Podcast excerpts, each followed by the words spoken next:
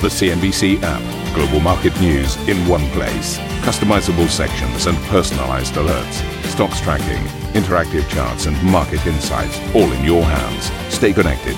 Stay informed. Download the C N B C app today. Good morning, everybody. Uh, it's Monday, but it also happens to be the fourth of July, so happy fourth of July. Here's your headlines. Amazon founder Jeff Bezos reigniting his feud with the president, Mister Biden, over inflation, accusing the U S leader of misdirection and a deep misunderstanding of market forces. Chinese COVID shutdowns pushing Tesla to its first quarterly decline in deliveries in more than two years, raising questions over the E V maker's ability to hit its full-year targets. Crude concerns. The I E A issues a red alert for a recession and calls on Saudi Arabia to pump more crude, while a Norwegian uh, lobby, oil lobby warns of upcoming strikes that could cloud or cut the country's output by thirteen percent. Travel chaos hits stateside as Americans celebrate Independence Day, while in Europe the disruption is set to intensify, with Ryanair cabin and crew in Spain voting to strike.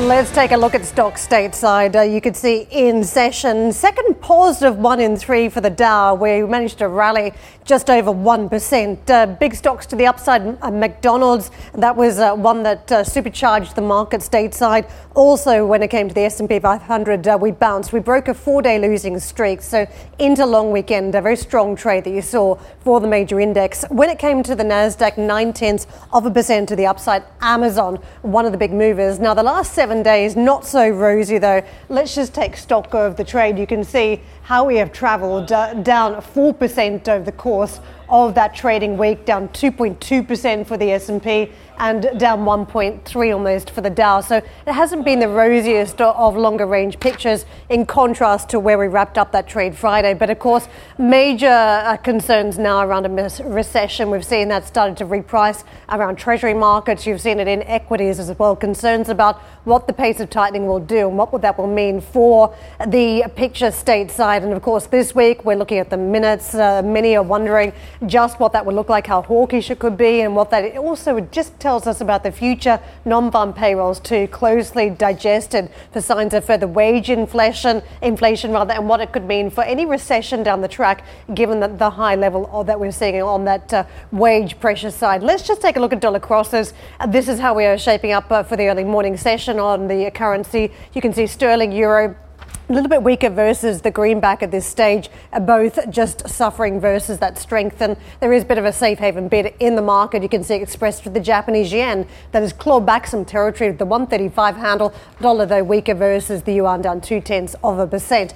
A quick look at the oil trades. It's been one that has held up of late uh, amid concerns about Russian supply yet again. You can see over the course uh, we were up about two point five percent in trade uh, on Friday and uh, in session over the course of the week. Three quarters, one percent. So supportive action on W T I morning session, one oh eight and a half, almost one eleven seventy on Brent at this point. So both just leaning positive. On copper, though, this is where the signaling function has come in as we take a look at the commodities market. Concerns about uh, what type of outlook we are facing. And we've certainly seen some moves on the copper market. Look at that, uh, back above eight thousand at this point. But uh, the size of the decline, the extent of it, Doctor Copper effectively signaling to the market that there are recession risks too now that are being priced into what we're seeing on the commodities market. We'll take a closer look later on as we also delve into the metals market. Let me take you to Asia. This is what we're watching across those Asian markets. twenty-six thousand one hundred where we're sitting on the Nikkei, six-tenths higher. The Hong Kong market fading slightly. A patchwork all day, isn't it?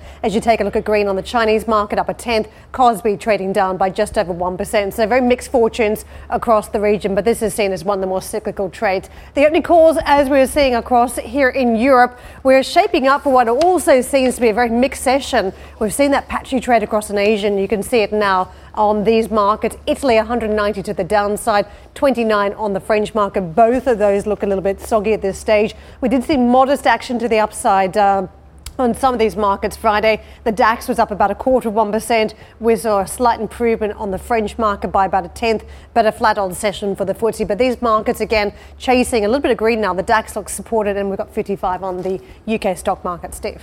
Yeah, as you say, huge week ahead, but it's going to be a quiet start. We haven't got the... Uh The, the hand on the tiller that is the U S markets later on, because they get a, an elongated holiday today. So, yes, Fourth um, of July, and they get to have all the fun of trying to get back to getting back to their desks. I gather it's just well, been yeah, travel chaos. Having a holiday on a Monday, it's not quite as good as having a holiday on a Friday. Do you is think? It?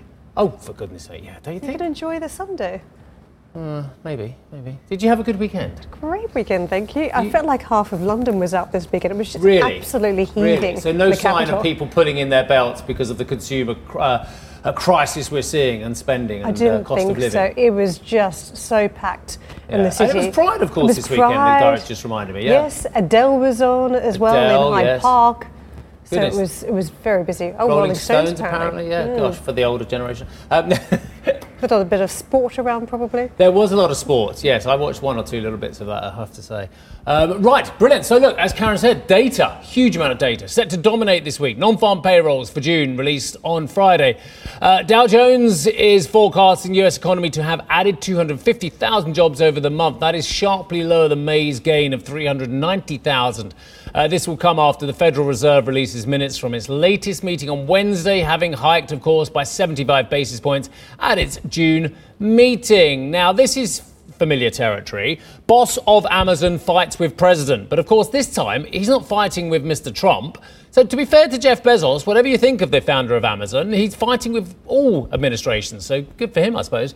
Uh, anyway, he has hit out at President Biden this time in handling of the spiking inflation, accusing the White House of either misdirecting consumers or of a, quote, deep misunderstanding of basic market dynamics. Uh, Mister Bezos was uh, responding to a tweet from the president who was calling on energy producers to bring down the cost of gasoline at the pump. Well, the White House uh, press secretary, uh, Karine uh, Jean-Pierre, who I actually saw, would you believe, in Schloss Elmau last week, uh, in person. Uh, yes, hit back at the billionaire, claiming oil prices have dropped around fifteen bucks in the last month, but prices at the pump have yes, yet to react. Well, what a A toxic mix politics is. What a surprise. Uh, Lale Akone joins us now, senior market strategist at B N Y Mellon Investment Management. Very, very good morning to you, Lale. Thank you very much indeed for, for joining us on the really early shift. Look, there is so much going on. Your excellent notes you provided with, so thank you uh, for those as well. Just pointing out to the to the whack-a-mole nature of risks out there at the moment. Why don't you just give us the broad brush on what your thinking is? Good morning. Good morning. Thank you very much for having me. Look, I think the markets are driven by two factors at the moment, higher interest rates and higher inflation. And that is going to be continuing for the rest of the year and even going to twenty twenty-three. What we do and how we protect our clients' money in this bear market, if you believe in that analogy, is really you need to be invested in short duration Um, equity incomes, in the sense that short duration protects you from that higher interest rate environment, and equity income, of course, is a protection and a hedge against inflationary environments. What about the underlying assets, though? I mean, a, a solid old week for the uh, bond market, with the ten-year dropping to, what, two point eight nine as of the close on Friday as well. We're not going to get much bond trading out of the U S today. But in terms of, I hear what you're saying about income. I hear what you're saying about short-term management of your portfolios. But the problem is, if the underlying product is going down because of those dual risks you mentioned, recession risk and higher inflation, yes, you'll get the income, but your underlying asset will be declining. Look, I think for uh, just looking at the long-term yields, we still think that they have um, room to move higher. So around twenty, thirty basis points move higher in the um, long-term yields until we see a major stabilization inflation and inflation expectations. And in this environment, I still do believe that value-titled high dividend yield, minimum volatility is going to perform. Of course, to your point, I think the market is pretty indiscriminate in, in punishing even those high quality companies. And for that, I would say to investors, be a little bit patient, stay with your conviction, long-term conviction. Um, trades are, you know, at this moment, very messy because they are, you know, the technical indicators are very weak. Wait a little bit, and then again, uh, go further into um, those aspects of the, uh, of the markets that is going to come back once that bear market environment is over. Lale, can I ask you about market pricing then? Because we have sold off very aggressively. Some there's some valuation fears, down twenty percent on the market. But the point has been made, we've sold off for not uh, the right reason in some ways. We haven't sold off because of a recession necessarily. And if that market pricing is not reflected in, in the sense that the market has sold off because of a recession, doesn't mean that there's more selling potentially to come. Or do you think we're in the range where we've sold off twenty percent, average recession sell off about twenty-six percent anyway? Are we in the range range anyway where you don't need to worry about further downside for markets? Look, I think the bear market is going to stay here for a little longer. Um, we had the shortest bear market. People compare it to the COVID uh, bear market, but it took twenty-three days to go down and one hundred three days to recover. And of course, that was the shortest one that we've seen in history.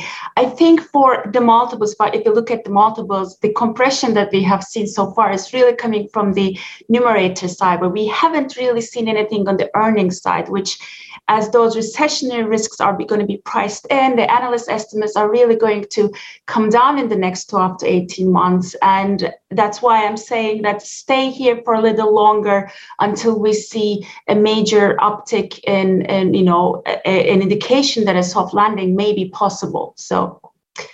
Can I also ask you about margins? I want to pick up where I left off on Friday. We were talking about uh, whether we now start to see some of the pain taken on by customer, uh, taken on by companies instead of customers, that those margins had to start being reduced at some point as companies just can't simply keep on passing on increase after increase along the chain. Where do you think we're at when it comes to margin pressure?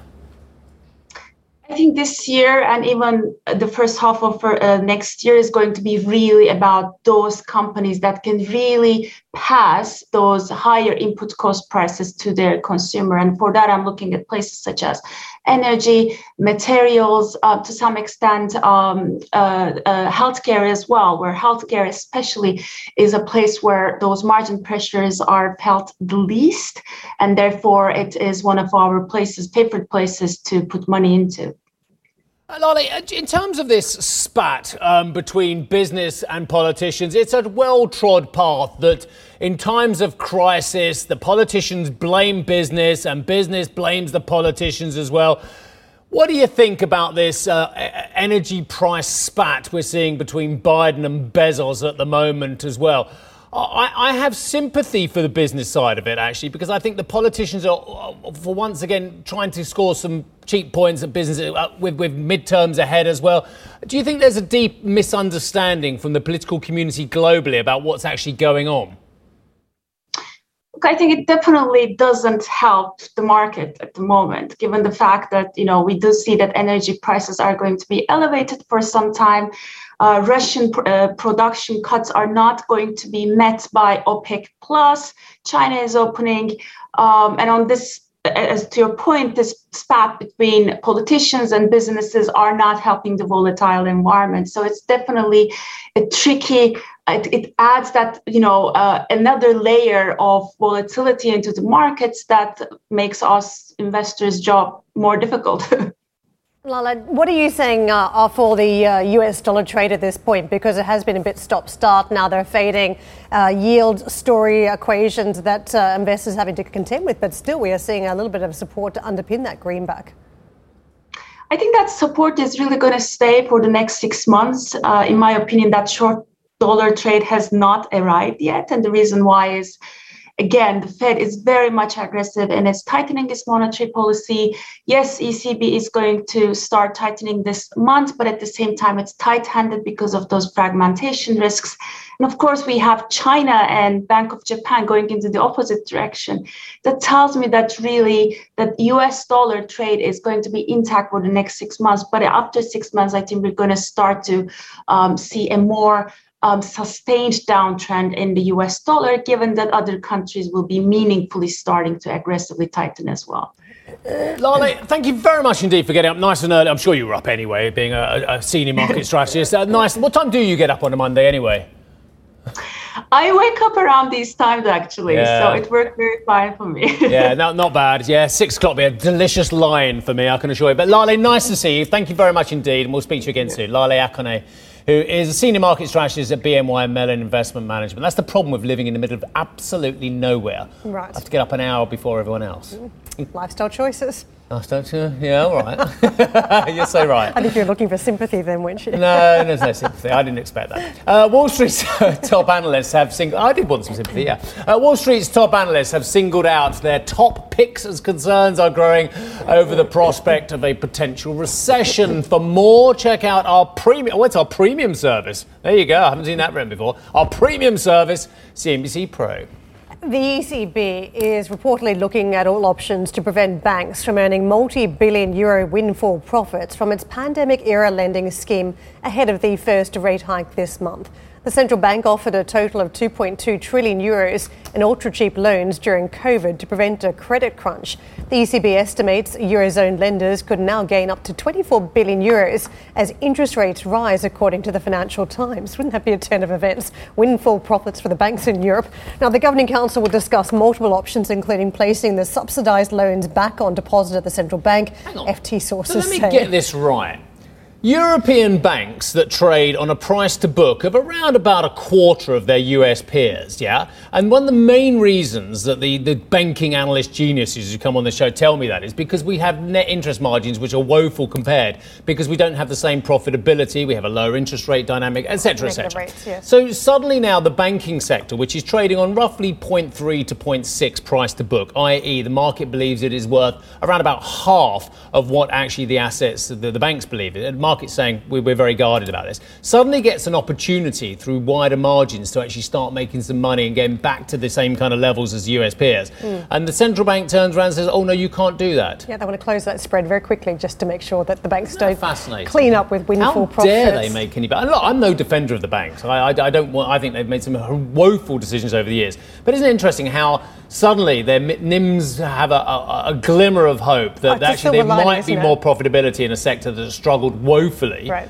It's, and it's been yanked away. It's, it's just going to be absolutely away. Ripped away to make sure the banks don't, don't benefit, which yeah. is uh, mildly amusing at this point. Well, again, like, like like the energy companies, right. you were going to read then. I just fa- I, I took that away from you. I took the, but it, it's just no my stream of consciousness. Well, I think but the energy but just like companies, the, it's been slightly different. You've seen actually, you know. Bits of hope in the last decade or so, but for the banks it's just been a tale of woe and then self-inflicted pain and scandal after scandal of they haven't inflicted self-harm, it's come from elsewhere. And here True. here we finally have one positive story for them where they may have finally yes. have a big boost yes. to the earnings and it's completely But it's exactly the same as the energy away. companies, isn't it? You've got you've got a, a sector which, look, I've been to those big energy climate conferences, the COP twenty-ones, the twenty-six of this world, uh, where we were told they must never invest in hydrocarbons again, you mustn't invest Invest in hydrocarbons, you must not invest in refining infrastructure, you've got to invest in renewables, you've got to invest in wind, what have you. And I have great sympathy for the transition, you know I do, I'm, I'm mm. a big fan of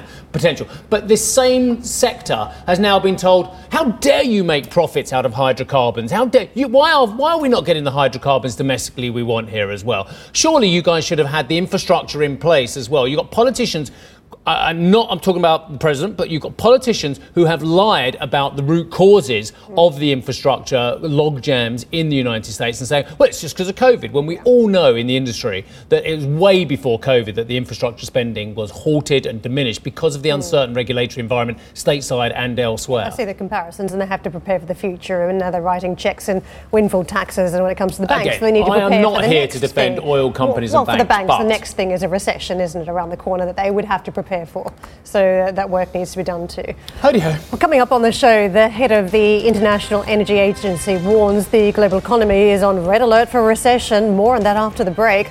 And for more on the war of words between Jeff Bezos and the White House, you can check out the Squawk Box podcast.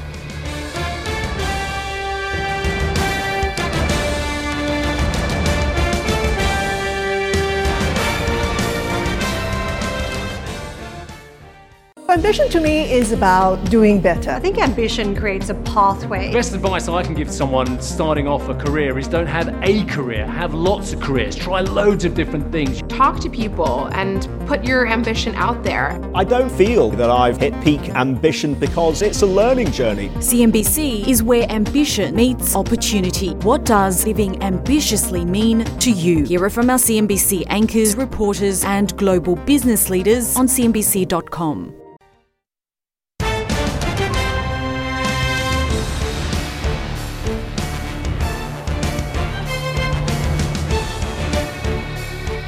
Welcome back. Chinese COVID lockdowns have pushed Tesla to its first quarter-on-quarter decline in deliveries in more than two years. The E V maker delivered two hundred fifty-four thousand vehicles in the second quarter, well below forecasts and eighteen percent lower than the first quarter. The Elon Musk-led company cited ongoing supply chain challenges and factory shutdowns beyond its control. Tesla was forced to completely shut down its Shanghai factory for three weeks in April. And I know Karen's keen to talk about this, so we'll do that later. There you go. Tantalising. OK, the head of the I E A, International Energy Agency, says the global economy is on red alert, warning a recession is on the way as inflation soars. The group's executive director, Fatih Birol, uh, urged Saudi Arabia and other OPEC members to pump more oil to combat soaring energy prices. The Swiss government says businesses in the country will be the first to bear the brunt of the gas shortage as it plans to spare households from the ongoing impact of the crisis. Switzerland currently relies on imported energy supplies for around forty-two percent of its household heating. Meanwhile, strike action planned by energy workers in Norway could cut the country's gas output by two hundred ninety-two thousand barrels of oil equivalent per day, or thirteen percent of total output. That's according to the Norwegian Oil and Gas Association, whose members are demanding wage increases to compensate for rising inflation. And you'd have to think that they've got a strong hand at this point, given uh, the pressure we're seeing internationally, that uh, no doubt everyone wants this resolved very, very quickly. There's just no slack in the system at this point. So having a strike on top of what we're seeing uh, with the Russian output story and the price caps that we were debating all last week, it seems almost inconceivable that we can have a, a problem from a major Major supplier, predictable, credible supplier at this point. So there's a problem here, isn't there? And this is what's confusing just about everyone out there. And I certainly don't have the answers, but I'm aware that there's a lot of contradictory signals out there as well. The, just on purely on oil, there is the spot price. There is the, the price uh, of the gas you're looking at there on the screen as well, which are moving in a certain direction. But there are actual physical product shortages out there, left, right and centre, further down the curve as well. And, and a lot of the experts in the industry, including Amrita Sen, who we spoke to at the tail end of last week, are pointing this out on a regular basis as well. So you have enormous shortages in refined product across the board, and yet the spot market is actually rather steady at the moment.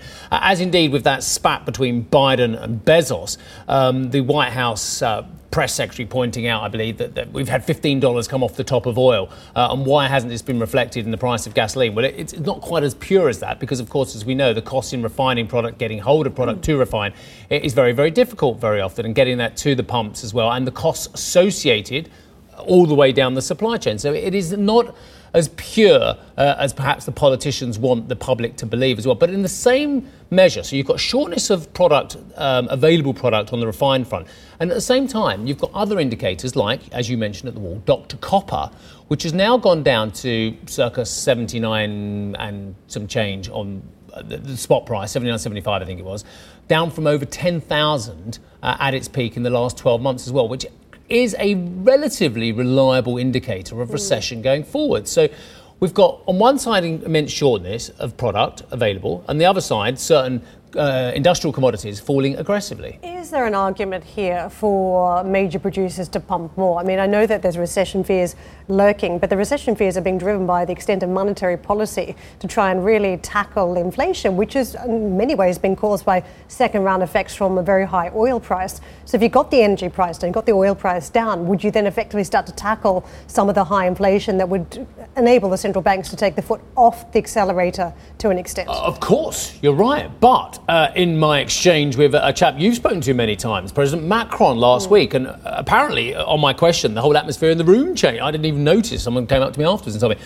Uh, and the fact is, I said to Macron, you know, you've, you've been speaking to the, the Saudi producers. It was caught on the hot mic as well, um, that you've been saying that um, the president of the U A E, um, Mohammed bin Zayed, uh, said that they, they just haven't got much spare capacity. And it was very interesting listening to his answer there. He actually pointed out that he hadn't spoken to the Saudis, but had spoken to the U A E. And, you know, there are concerns about. So I hear you. Logically, they should put more oil into the system because they... Mm. are, by and large, as I spoke to Fatih Birol, so they are, by and large, very reliable suppliers of product. They are not immune to the fact that if they see a deep global recession, then the price is going to go down aggressively. And that's the last thing they want. They want a constant price. They want to re- for them, if nothing else, for, so they can well, invest going forward. That's not what J P Morgan's saying. Uh, the three hundred eighty a barrel, if you do see uh, That's not their base impact. Case scenario. Not their base that's case. That's just chucking out a very large number, isn't it? Stratospheric number, right, for the markets. Yeah, well... That's not their base case scenario, but I hear what you're saying. Thank you for listening to Squawk Box Europe Express. For more market-moving news, you can head to C N B C dot com. Or join us again on the show with Jeff Cutmore, Steve Sedgwick and Karen Cho, weekdays on C N B C.